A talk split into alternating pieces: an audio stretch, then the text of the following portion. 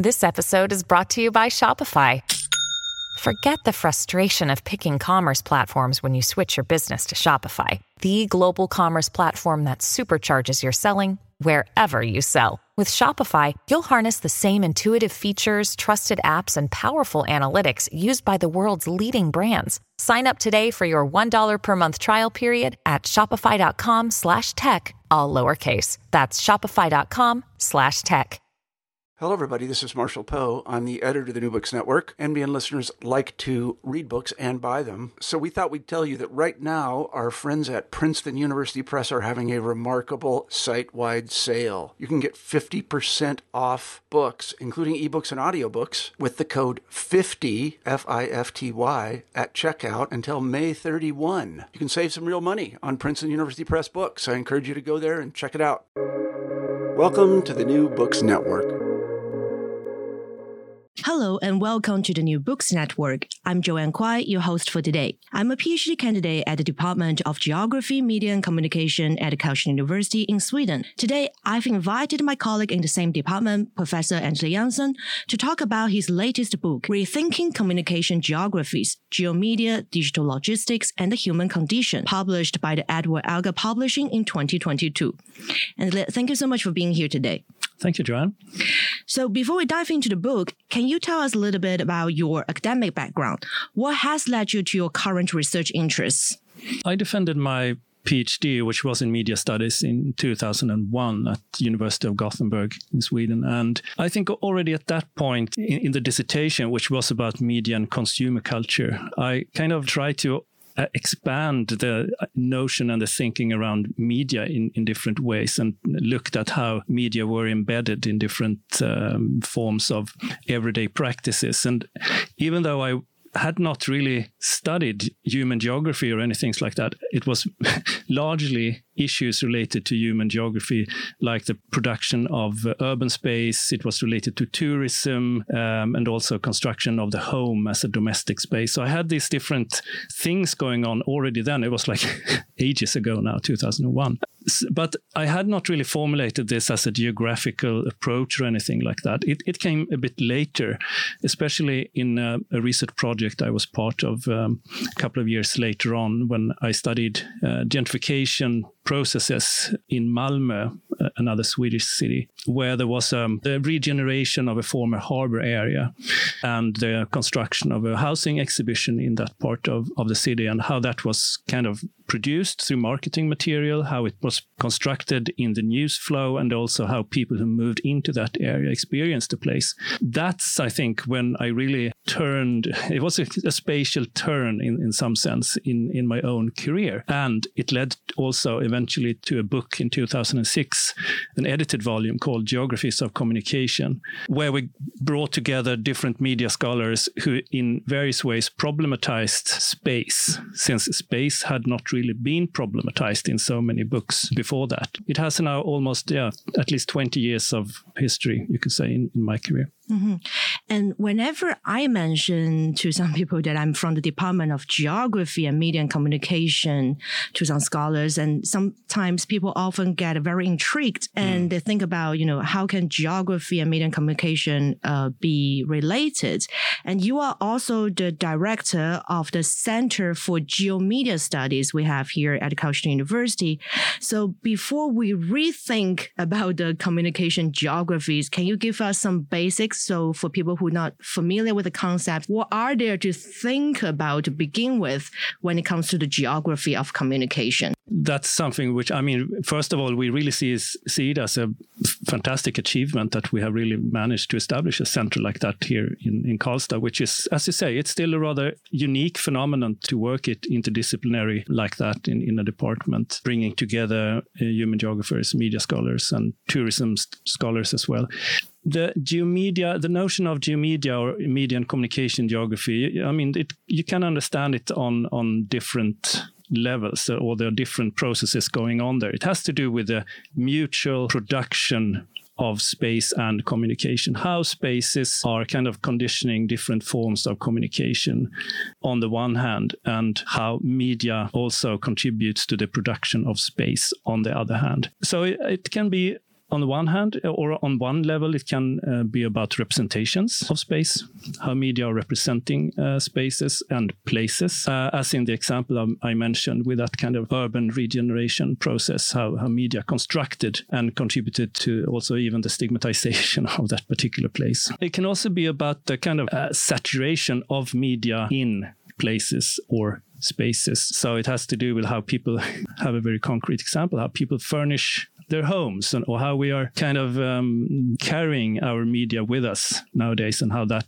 is part of our mobile lifestyles. So these are two different elements that you can then consider. There is also, of course, another important branch that has more to do with the involvement of different infrastructures and industries across space. So these are some examples of what it could incorporate. So it's a rather big phenomenon. And I think the fact that it's become more and more important to problematize these relations has to do with the changing nature of our media. Going from a mass media society where it was quite clear demarcations between different technologies and what was outside of the media, so to speak, and a situation that we have now when media are integrated with everything, more or less. So it's becoming part of space. It's almost inseparable, our different media from spaces. I mean, you can just think about the Internet of Things and all that. So then you see so clearly how it's difficult today to talk about geography without thinking media, and also the other way around. Mm-hmm. And what about this book in particular? What kind of key arguments you're bringing forth, and how was the process of writing the book? Yeah, I mean, this book is, in terms of the process, it's a way of also bringing together insights and findings from several different projects that I have been working on for quite a long time before I wrote the book.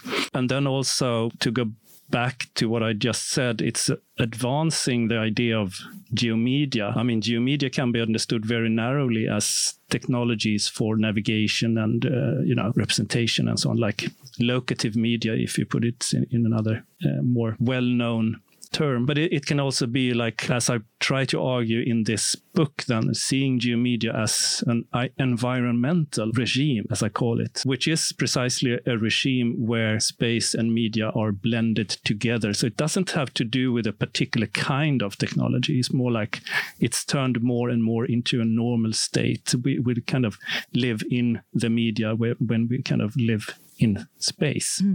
And I'm not sure if I should go there, but I do want to ask, how do you define space and place?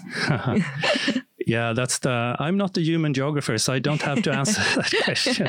No, but I mean, in my understanding here, place is, to put it very easily or in simple terms, how I work with those concepts here. It's like seeing place as the more socially specific, socially constructed space, whereas space is a more abstract term. Mm-hmm. Yeah. And you've mentioned that you've been working on this topic for a while. And in the past 20 years, have you seen any kind of evolution or disruption, or how has it changed this field? I think it's interesting. I mean, if we go back then these 20 years, and at that point, there were a few publications in media studies that tried to problematize space a little bit. I mean, there were work on like the domestic sphere or how media were part of constructing a nation, for example, and other spatial categories like that, but not really books that problematized space as such. That started to come with, for example, David Morley's work in the UK and also Nick Coldry and Anna McCarthy's book from 2004, Media Space. I think that was really one of the first books in that direction. So there was something going on there around that time. And I think also there was a similar process in human geography, even though I could not see it from the inside at that point. But I know that there were people working on communication geography then, and there was also being started a specialty section at the American Association of Geographers in communication geography, which I think dealt, and for a long time also has dealt, especially with various representations of space in and place in popular culture, space and place in news media and things like that. So how that's also, I think, how geographers started to become interested in media, like a communicational term. I got in touch with a geographer, Paul Adams. It led to an article we published in 2012 on communication geography, where we, as a media scholar and a human geographer, tried to see how we could formulate that terrain as a kind of to build bridges between media studies and human geography. So that was in 2012. And I think, what has happened since? I mean, it's become, to me at least, it's become more and more obvious that, as I said, it's very difficult to argue for the separation of these two fields. They are so closely intertwined today. So I can also see that there is a lot of work being done without using these labels, which is perfectly fine, of course, but, And talking about labels and concepts, there's also this very intriguing concept called transmedia that you also employed in the book. Can you tell us a little bit more about that? Yeah. The way that I'm using transmedia here is it's an extension and a departure somewhat in some sense from Jenkins's original understanding and others who have worked on transmedia, like Scolari, for example. When it was more about popular media concepts and franchises and things like that, and fan culture and the production of content across different platforms and across different technologies at large. What this understanding of transmedia here is also the more overarching technological transformation, which has to do with many more things than just popular media concepts or like films or TV series or fan culture, as I said. It's more, that's the way all our media are constructed today. We are continuously circling different types of contents, texts, and so on, and we are remaking them, and they are kind of seeping from one platform into another. That's the way we go about our daily work, many of us, if we are, to the extent we are using digital media today. So I'm adopting and developing a notion of transmedia, which is expanded compared to the original notion.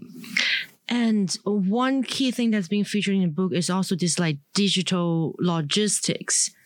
And I found some interesting cases you've touched upon, even like the scooters. Would that be one of the examples? Yeah. Like e-scooters. The book is opening up with that as an example. And then also the streaming media that's touched on. And how has this been featured in the idea of reconfiguring the communication geography in terms of the digital logistics?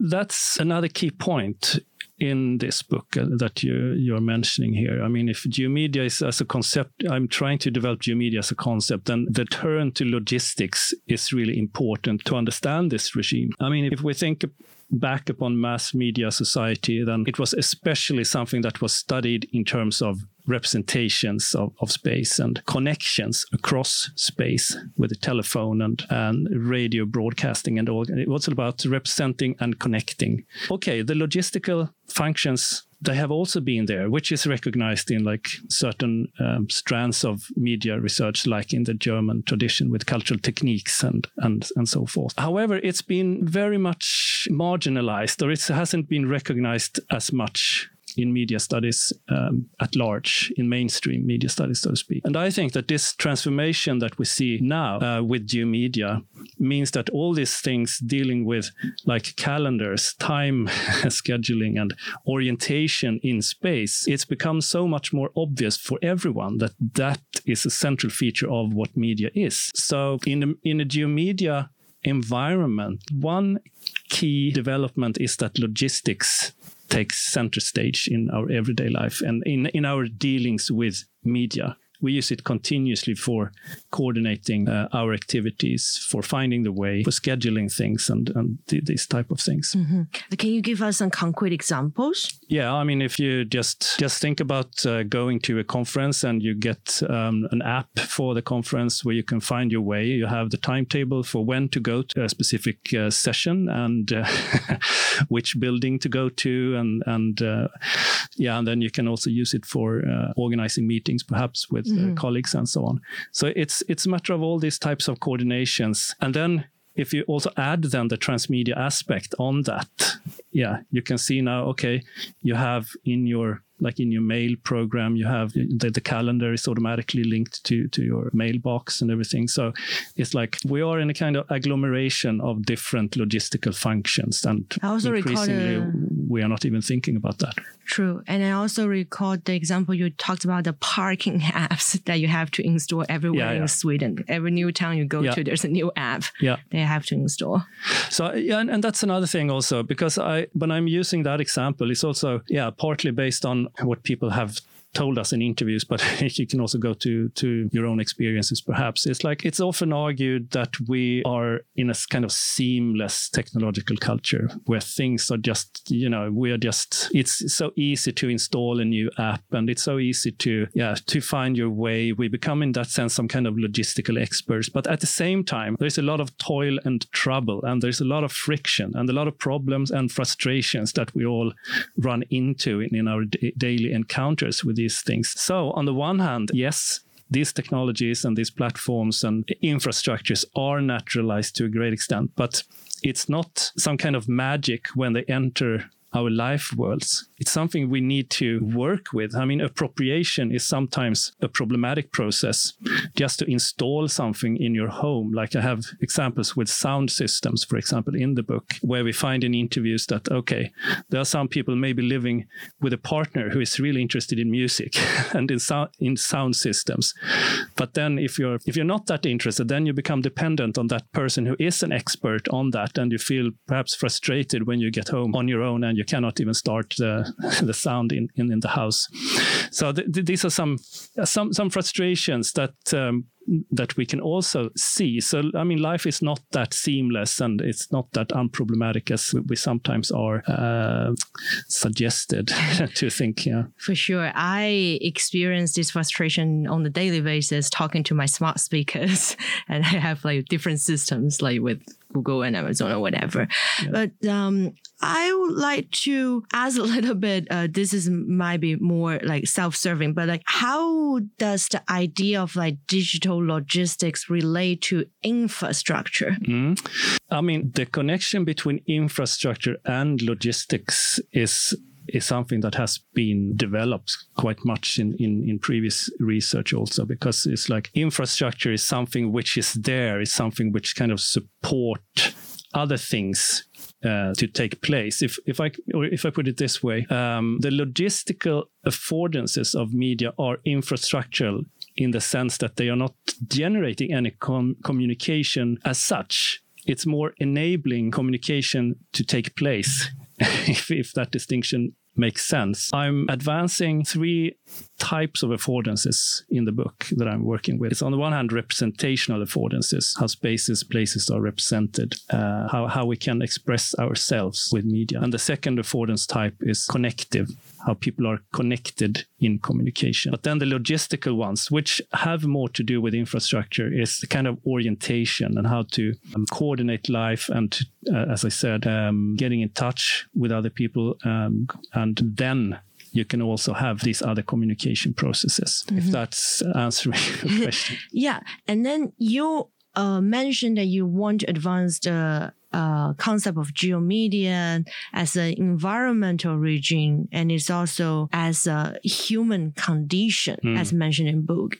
How do we understand that geomedia as human condition? I mean, the human condition that I would like to shed light upon here has to do with the fact that we are in this environment, and it is something that is shaping how we are dealing with our social relations, which has to do with especially things like power relations. Who are today those who have this type of logistical expertise or the expertise to use infrastructures and technology in a way that is kind of beneficial to them, and who are more on the receiving end in these processes? These are things that today are that are quite important to our human condition. And what does it mean to be a human and live together with others in society? And I think then if we go back to the question of logistics there, I mean, what we see on the one hand is people having a lot of capacity to be experts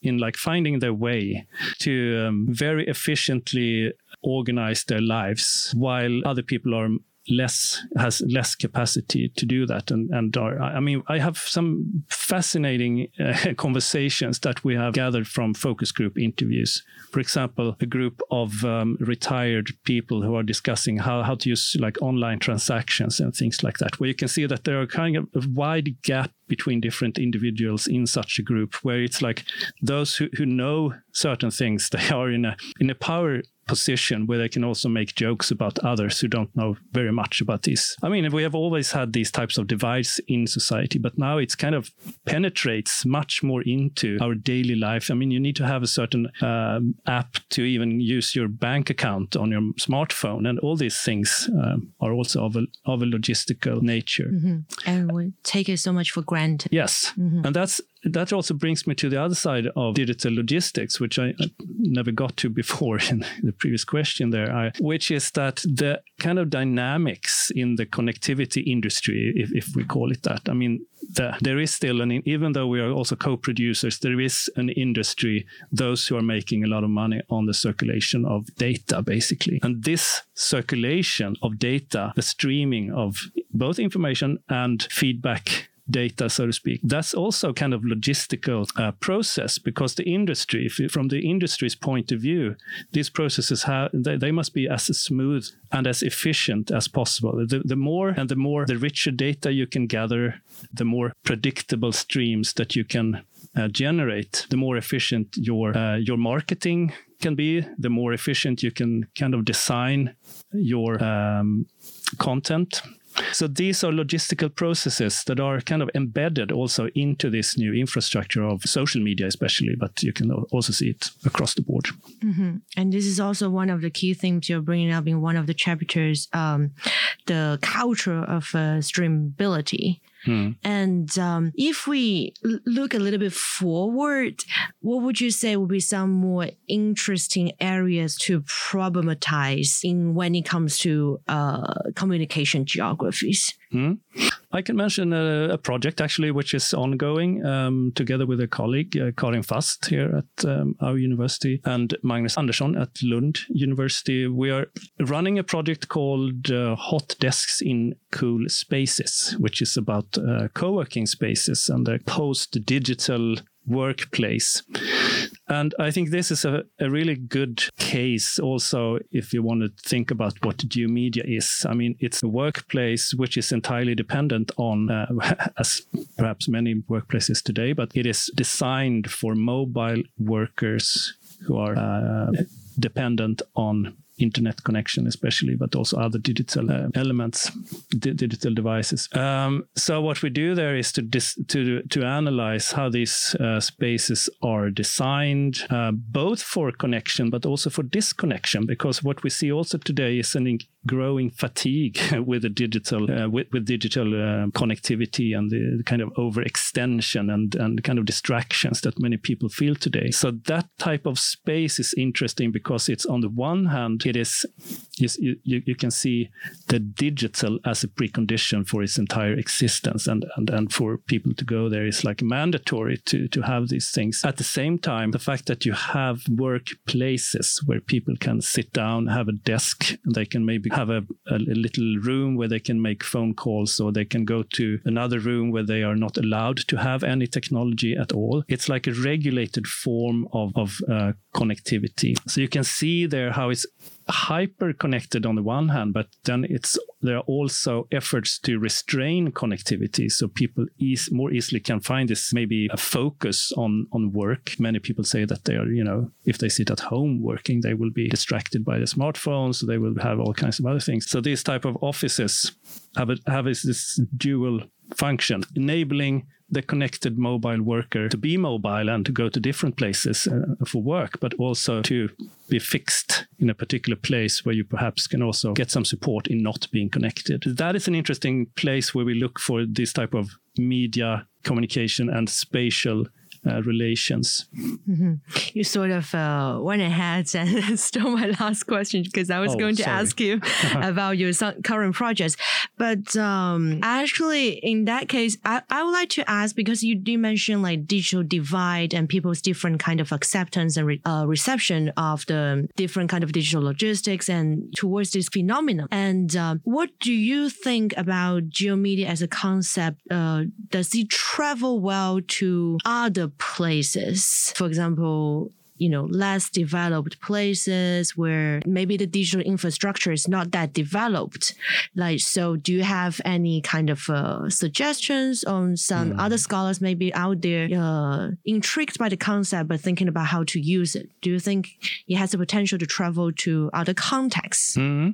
Yes. I mean, then it all boils down to what you put into the notion of geomedia. Because, I mean, in this particular book that we are discussing, I'm arguing that geomedia can be understood as an environmental regime, which is, of course, then something which is largely restricted to societies and contexts that you have a large penetration of media and where you have an expanded infrastructure and so on. At the same time, we have also discussed geomedia studies as a kind of interdisciplinary field, which is more about studying, I mean, the broader question of relations between space and communication. And of course, that is an approach that you can apply anywhere, I would say.